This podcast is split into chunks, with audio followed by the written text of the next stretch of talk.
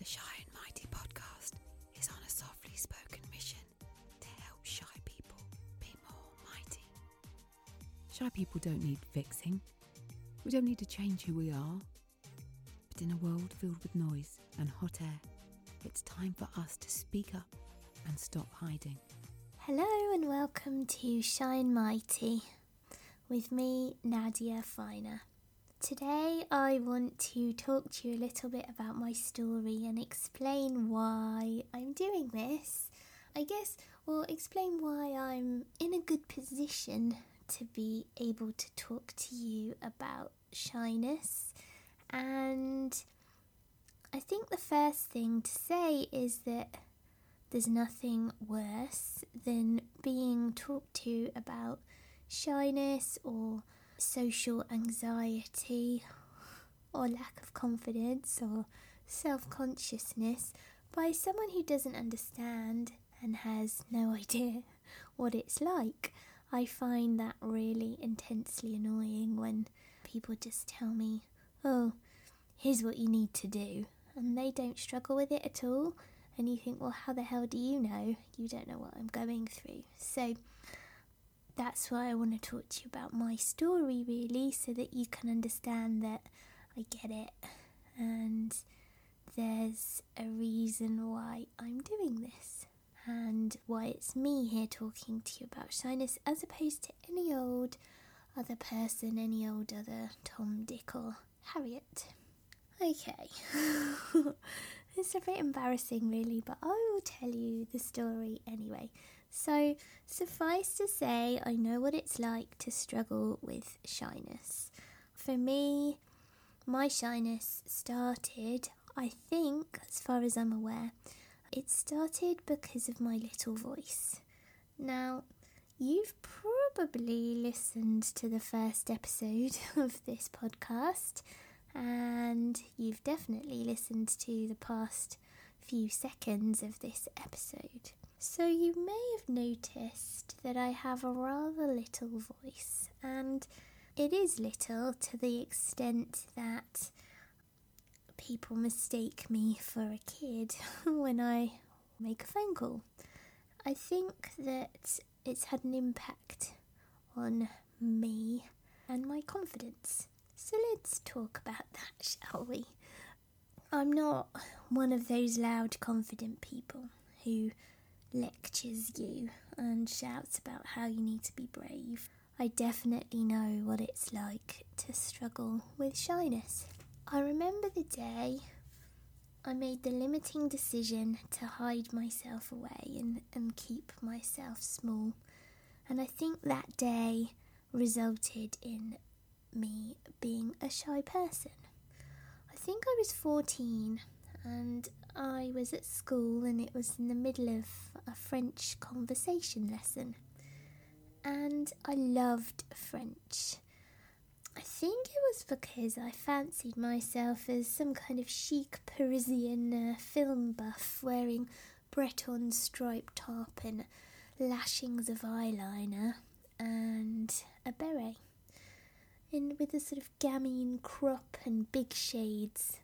Well, there's certain parts of that which are true, maybe, or which are at least attainable. I digress. I loved French. It was my favourite subject, and we were in this brand new shiny language laboratory in my school, and, and that meant that we had these new machines. They were cassette players that were kind of built into the desk. Now that shows that I'm actually pretty ancient, that there were tapes at that moment, I was I was fourteen ish, and we were told to record ourselves speaking about a film that we had seen. Now, you put on the headphones, these big, big headphones, and you pressed record and you spoke into the headset, and then you pressed play and listened back to the recording. And the idea was that you would hopefully notice your pronunciation and then you could do it again and make it better. I recorded my piece in obviously a very English French accent, I'm not great at the old uh, sounding authentically French. Don't ask me to speak French to you, please. And I hit play to listen to it. All I could hear in my headset was a little kid talking, and I, I was confused. Where was this sophisticated, highly intelligent conversation? Where is the super chic French film buff? And why was a little kid speaking at me through my headset? My immediate reaction was to assume I'd hit the wrong button or I was listening to someone else's tape. I actually thought I was listening to the wrong tape. And then I listened a bit more carefully and realised that the words I was hearing was they were the exact words I had just said. And you know, sometimes you get that actual feeling of your mind exploding. Well, that happened to me because I realised that that was my voice. That kind of eight year old talking was me. That was my defining moment. At two o'clock on an ordinary Tuesday afternoon, I realised there was something weird about me. That was it. I made a limiting decision then and there that from that moment on, I would hide myself so that nobody would notice me and my weird little voice. Never again would I phone someone I didn't know, speak up in front of people, be in any kind of show or performance, present my work to people in a group situation, or the worst, leave a voicemail message. You can imagine how relieved I am now that there's text messaging. and I do never need to leave a voicemail message. You know, I know it's not a big deal that I sound like this, and some people tell me they don't even notice. But over the years, I've been sent off to all kinds of elocution lessons. Not something I was particularly keen to do, might I add. I've been told that you know people won't take me seriously when I sound like this. You know, I've spent time lying on the floor like Colin Firth in a King's Speech, breathing through my belly or whatever to try and get some gravelly gravitas.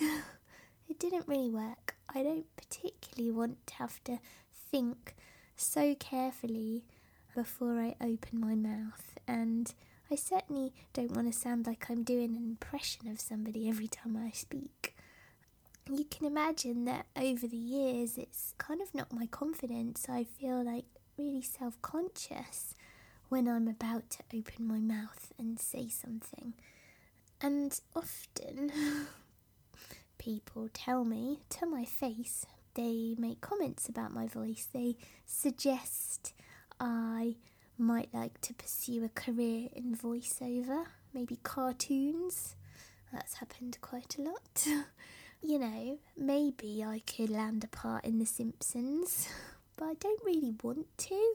I'd much rather do what I do best rather than be some kind of caricature of myself. And professionally, I think that my little voice has made me feel shy and self conscious. It's made me want to hide. I remember the time at work where a manager said to a client in front of me, Oh, she might sound like a little kid, but she's got a big brain. I wasn't quite sure how to feel about that at the time. It was so, actually, it was really embarrassing. Couldn't really believe that people say stuff about you, about a personal aspect of you. They say it to your face and they comment on it. And it's like, why would you say that? I don't go around commenting on people, the way they look or the way they sound. You just don't say anything. We're all different, right? Anyway, I think it's had an impact on on my desire to be seen professionally. I think it's held me back from wanting to do stuff like be interviewed or give talks or be on video or be in photographs, even, although that doesn't make sense because no one can hear me. It's made me feel self conscious and shy. and so I know what it's like to feel shy. Rest assured, I'm not someone who's going to be lecturing you or bossing you around because I know what it's like. And the funny thing was that this shyness of mine didn't just mean that I decided to get a job and beaver away in the background and not do much. You know, I still had these ambitions to do big things. So when I first came up with the idea for a book with my friend Emily, one night in the pub, we were discussing the lack of inspiring female role models at that time. This was in about 2007 or 8. I wasn't too shy to want to go and do something about it. You know, I still had the desire, I still had the the ambition um, to achieve something exciting.